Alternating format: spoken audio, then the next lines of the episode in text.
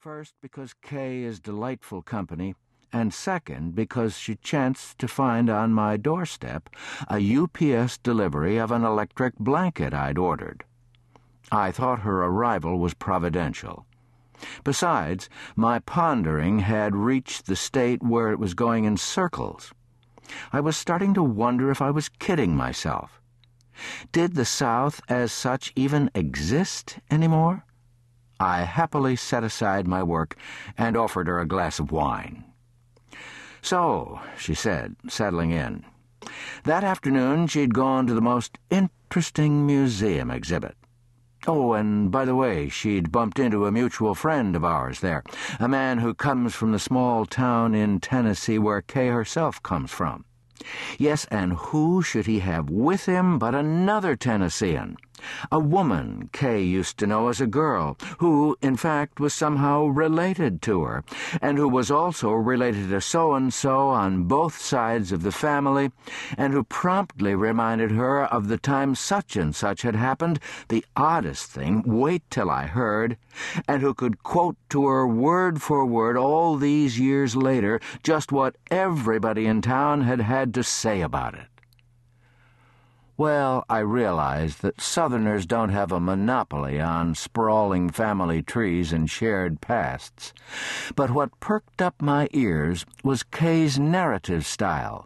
The run on stream of associations, the dream like interweaving of the past with the present and the fondness for verbatim he said, she said, reported with such dead to rights mimicry of inflection that the speakers come alive before the listener's eyes.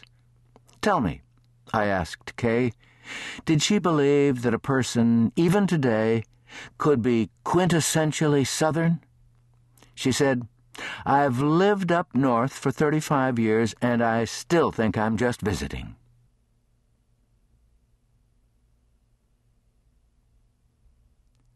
And now, the first story in this collection The Host by Marcia Guthridge, narrated by Tom Stechschulte and Julia Gibson.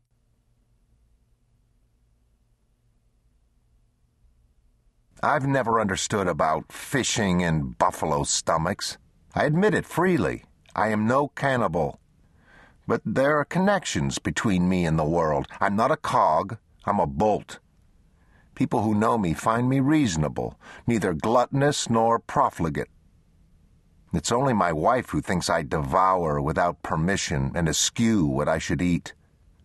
Only yesterday, for example, just back from vacation, I was driving across the city, the water glittering in the lake on one side of me, skyscraping apartment buildings glittering on the other side, Bach's air on the G string on the radio.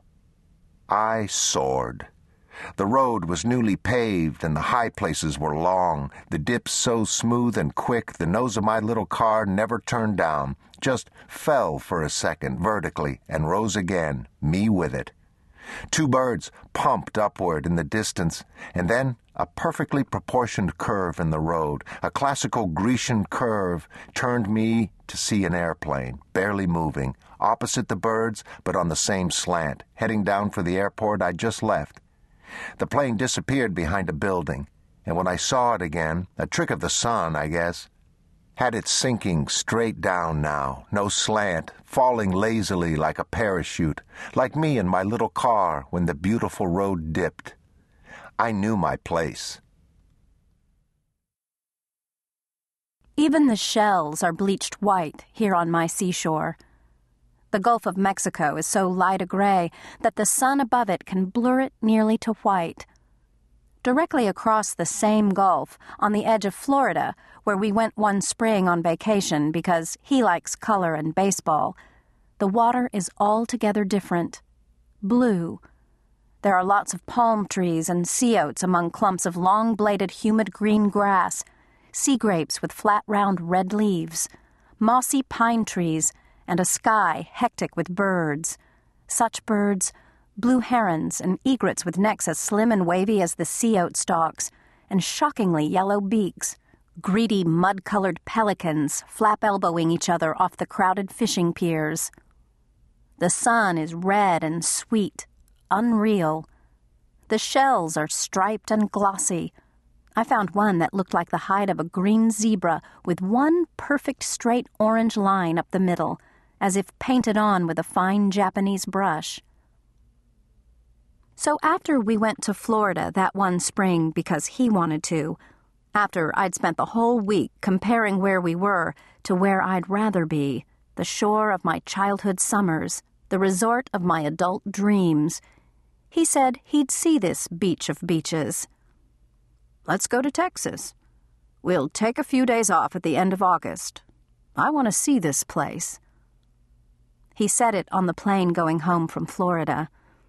Immediately I blanched innerly, like one of my Texas shells, like a brittle white sand dollar with a secret rattling in its closed chambers. But I said it was a nice idea. Indeed, it was. And I said to myself that sensing danger would help me to avoid it. I knew he wouldn't like Port Aransas. I knew to him it would seem primitive and brutal. I knew to me it would seem primitive and brutal now, except it was inside me, in the way places are inside creatures, like creatures are inside places, like mountains are inside mountain goats like mollusks are inside shells. I knew he was not my brother, or my father, or even my cousin. He was my husband, and I knew that would be a problem. Blood bonds to places, and everything there is is layered and surrounded. I thought I was ready. He would be my guest. But I did not foresee the argument about murdering fish. How could anyone foresee such a thing? We flew into Corpus Christi and drove the short distance to the tip of Padre Island in a rented Buick. Already this was wrong. When I was a child, my family strapped plastic buckets and rubber floats and beer coolers atop the car and drove down from central Texas where we lived. We crossed from the mainland on the car ferry, so the water snuck right up under us, car and all, first thing. Every year we took the same vacation. My uncle's family, too. All 11 of us stayed in one cabin. One pair of grown ups slept in the bedroom, and the other pair in the sitting room, which was the same as the kitchen. Until my little sister and my youngest cousin grew up a little, they slept in the sitting room, too, on a pallet made of beach towels on the sandy floor. The older kids got to sleep on the screened porch, on salt smelling mattresses that felt as if they were stuffed with ancient oyster shells. We tossed and twitched on our crunchy beds gingerly because of our sunburns. We giggled softly late into the night and listened to the roar of trucks on the main island road a hundred yards away. And sometimes, as the trucks glided onto the Corpus Christi highway, we imagined we heard the Gulf waves whispering among the tall wheels. Every morning, we packed the two cars full of food and Coca Cola and beer and drove to the beach about a mile away. Sometimes the cars were so full of stuff, we older kids were allowed to ride sitting on the doors, our legs inside and the rest of us out. You drive, still do, your car right up to the water, and then you could sit on top of it, stare at the Gulf, and pretend to be a pirate or a renowned fisher person scouting schools. The car glinted in the sun and heated up like a roasting pan with you on it. We made sand animals. We buried each other. We'd dig a deep hole and put somebody in it, then smooth a mound of sand around his shoulders till it was a perfect dune with a head on it. And finally, the buried kid's muscles went crampy, and he'd burst from the white earth like a white hot rock from a volcano. We floated for hours at a time in the steamy salt water to boil for a while instead of roast. The grown ups fished in the surf. We recognized the end of the day by how red our skin was, not by the color or position of the sun, which stayed high and strong till dusk, when it changed momentarily from white to yellow and popped suddenly into the water while no one was watching. When we were red enough, we packed the cars and drove back to our cabin. My mother and aunt cleaned vegetables. My father and uncle cleaned fish. It was the children's job to take the laundry to the laundromat without dragging the towels through the